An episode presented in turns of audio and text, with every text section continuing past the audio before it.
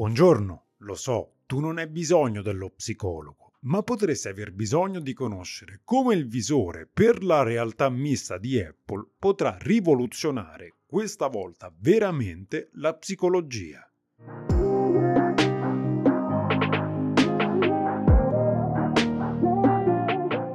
È possibile, dopo anni di speranze mai completamente soddisfatte, credere che la realtà virtuale rivoluzioni finalmente la psicologia? Beh, a mio avviso sì, questa volta ci siamo e forse poteva riuscirci solo Apple. E a dire il vero, più che la realtà virtuale, forse a riuscirci sarà la realtà mista, ossia quella tecnologia che consente, indossando un visore, di aggiungere e mescolare al nostro ambiente reale elementi virtuali.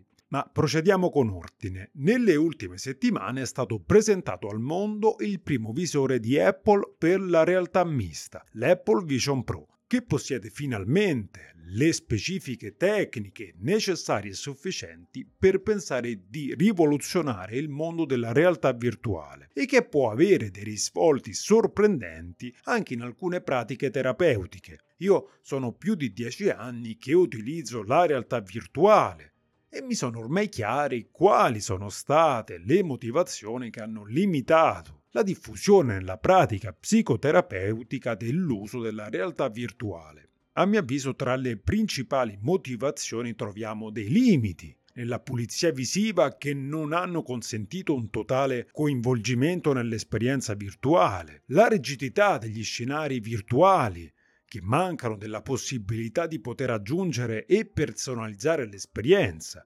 e l'impossibilità di poter interagire in modo ecologico, ossia il più simile possibile alla realtà con lo scenario virtuale. Ma finalmente tutte queste limitazioni stanno per essere abbattute da Vision Pro, il visore Quest Pro di Meta, rilasciato meno di un anno fa in confronto sembra un giocattolo. Ma quali sono le caratteristiche rivoluzionarie che questo visore possiede e come impatteranno nella psicologia?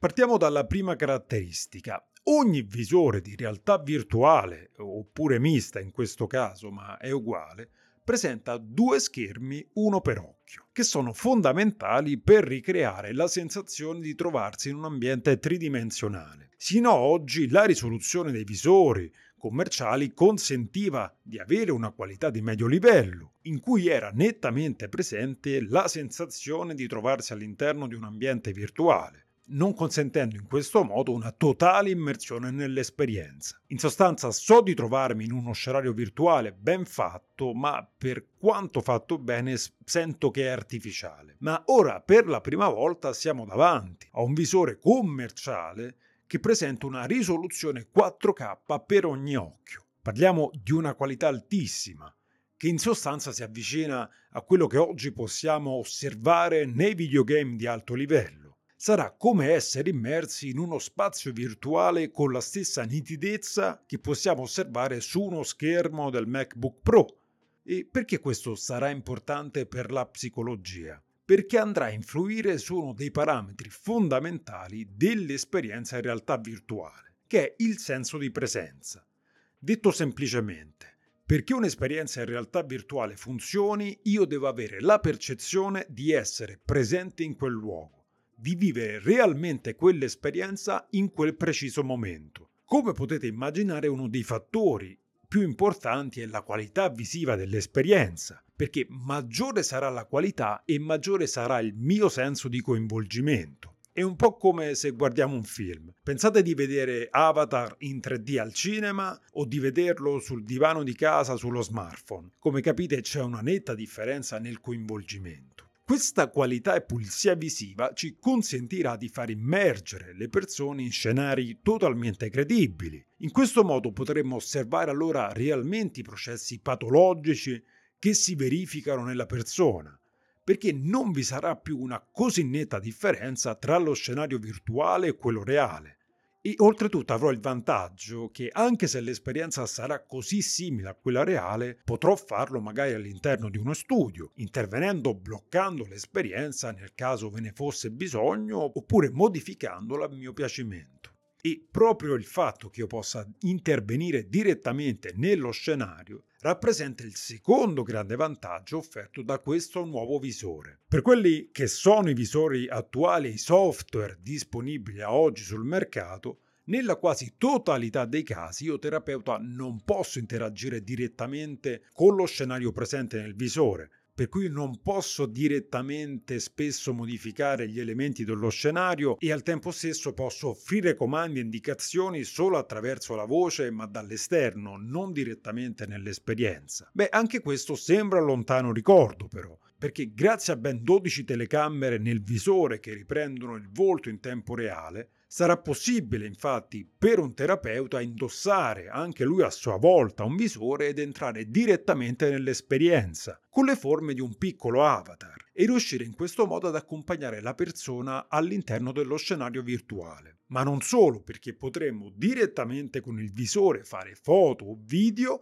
e introdurre elementi presi dalla realtà fisica in quella virtuale. Apple ha infatti mostrato due funzioni straordinarie sarà possibile registrare direttamente con il visore video e foto dell'ambiente circostante, potendo registrarle e poi riviverle in un secondo momento. La cosa straordinaria è che il video e le foto, oltre a essere a 360 gradi, saranno anche in grado di registrare in 3D, per cui sarà possibile rivedere i video e esplorare le foto tenendo in considerazione l'aspetto della profondità. Inoltre Apple ha anche mostrato la possibilità di riprendere e fotografare un oggetto fisico reale direttamente col visore e poi tramutarlo in una controparte virtuale, tridimensionale. Ma perché questo sarà importante per la psicologia? E sicuramente tu non hai bisogno della realtà virtuale e non hai bisogno dello psicologo, però volevo ricordarti di iscriverti al mio canale e di seguirmi sulle mie pagine social ma ripartiamo da dove eravamo rimasti. Beh, perché oggi non è possibile, sia per problemi di costi che di tempi, ricreare in scenari virtuali ogni tipologia di scenario o di situazione da sottoporre alle persone. Immaginate per esempio un atleta che ha bisogno di allenarsi a gestire la tensione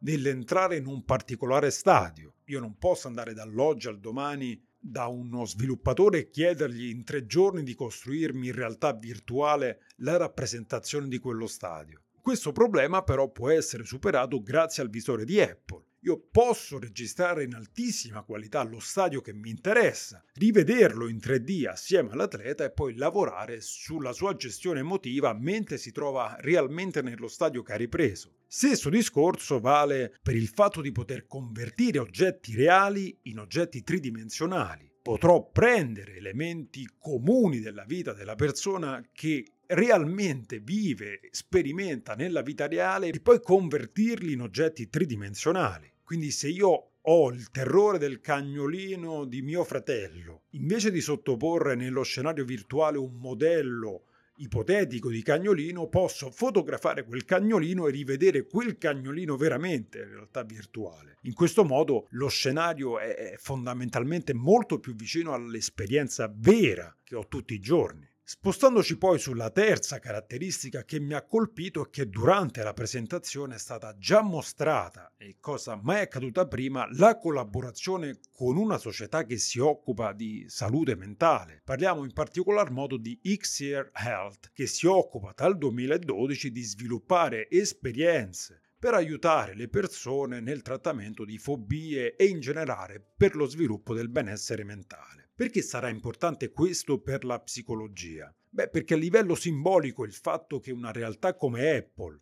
decida di includere nel giorno 1, quindi quello della presentazione, l'idea che vuole sviluppare sin dal primo momento app pensate solamente per il trattamento di fobie o in generale per la salute mentale, fa ben sperare sul fatto che in futuro potremmo disporre di esperienze sempre più specifiche evitando, come abbiamo fatto sino ad oggi, di doverci un pochino adattare, di dover prendere esperienze nate per altri fini e piegarle un po' alla, alla psicologia. L'ultima caratteristica fondamentale per me è stata quella dell'assenza di comandi immediati. Infatti Apple ha mostrato come sarà possibile interagire con l'ambiente reale quello virtuale solamente attraverso il nostro sguardo o attraverso alcuni movimenti delle mani. Quindi non sarà possibile interagire con lo scenario attraverso, come fanno gli altri visori, dei, dei controller. E questo è il fatto nuovo, cioè questo visore nasce senza prevedere alcun dispositivo esterno a noi per interagire con l'ambiente. E infatti sino a oggi se io volessi interagire con gli altri visori nello scenario devo premere un pulsante magari per afferrare qualcosa, oppure se voglio osservare il movimento di un oggetto non bastava sino ad oggi spostare gli occhi come sto facendo, ma dovevo realmente muovere